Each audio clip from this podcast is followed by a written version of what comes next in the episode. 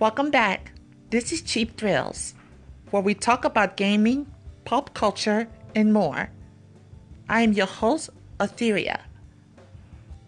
This week in gaming, Nintendo Switch turns 1 on March 3rd, selling over 15 million systems.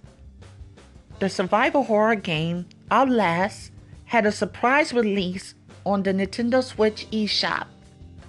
Also, this week, a demo for Kirby Stars Allies has been released on the Nintendo eShop only for Europe.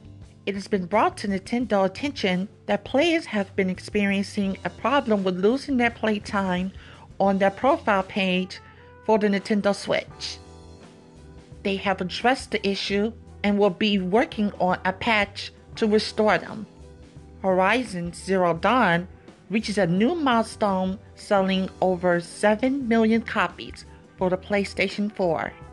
For PlayStation Plus users, you will be able to download Bloodborne and Ratchet & Clank for free for the month of March.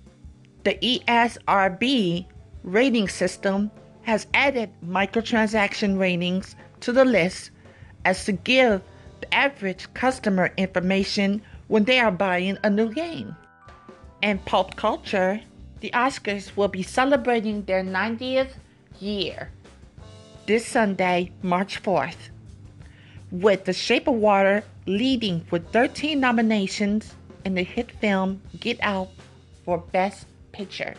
Ava DuVernay hosts a public screening of her new movie, A Wrinkle in Time, in Compton for inner city kids. Viola Davis and Lupita Nyong'o will be starring in the upcoming film as mother and daughter called The Woman's King. On the radio show, The Breakfast Club, Sinbad stops by to discuss his problems with Justin Timberlake and shows his support for Mo'Nique. The Miami rapper Rick Ross is in the hospital on life support after being found in his house unresponsive. Jay Z and Sean Combs tops Forbes' wealthiest hip hop acts for 2017. That's this week's topics for the week of March 2nd. I am your host, Athera. Thank you for listening to Cheap Thrills. See you next week.